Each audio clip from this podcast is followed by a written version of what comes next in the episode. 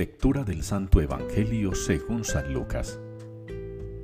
En aquel tiempo, el pueblo estaba expectante y todos se preguntaban en su interior sobre Juan, si no sería el Mesías.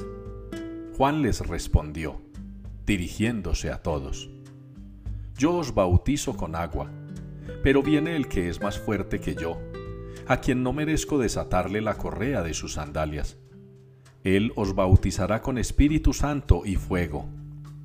Y sucedió que cuando todo el pueblo era bautizado, también Jesús fue bautizado. Y mientras oraba, se abrieron los cielos. Bajó el Espíritu Santo sobre él con apariencia corporal semejante a una paloma, y vino una voz del cielo: Tú eres mi Hijo, el amado, en ti me complazco. Palabra del Señor. El Señor bendice a su pueblo con la paz. Es la respuesta que la liturgia nos presenta el día de hoy para el Salmo 28. El Señor bendice a su pueblo con la paz. Y valdría la pena que ustedes y yo, cuando celebramos en esta fecha el bautismo del Señor, consideráramos también nuestro propio bautismo. Jesucristo el Señor se bautizó. Se acercó también al río, se le presentó a Juan, y allí la manifestación del Padre Celestial para con Jesús es la muestra del amor del Padre sobre el Hijo y el amor del Hijo hacia el Padre.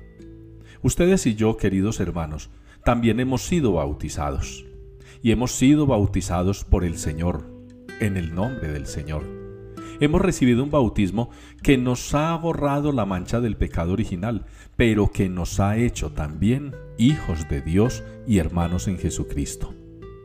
Cuando el salmista nos dice que el Señor bendice a su pueblo con la paz, no se refiere a esa paz extraña, idílica y casi imposible que nos prometen los políticos y los payasos que creen administrar los dones, virtudes y cualidades del mundo, un mundo en franco deterioro.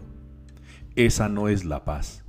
La paz con la que el Señor bendice a su pueblo es la paz que son capaces de vivir y experimentar los que, sintiéndose hijos de Dios, son capaces de vivir como hermanos.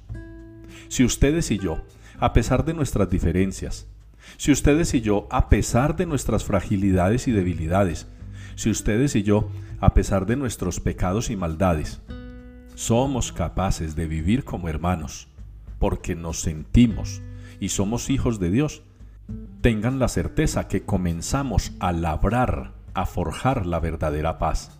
Esa paz con la que el Señor bendice a su pueblo. Ese pueblo que somos ustedes y yo.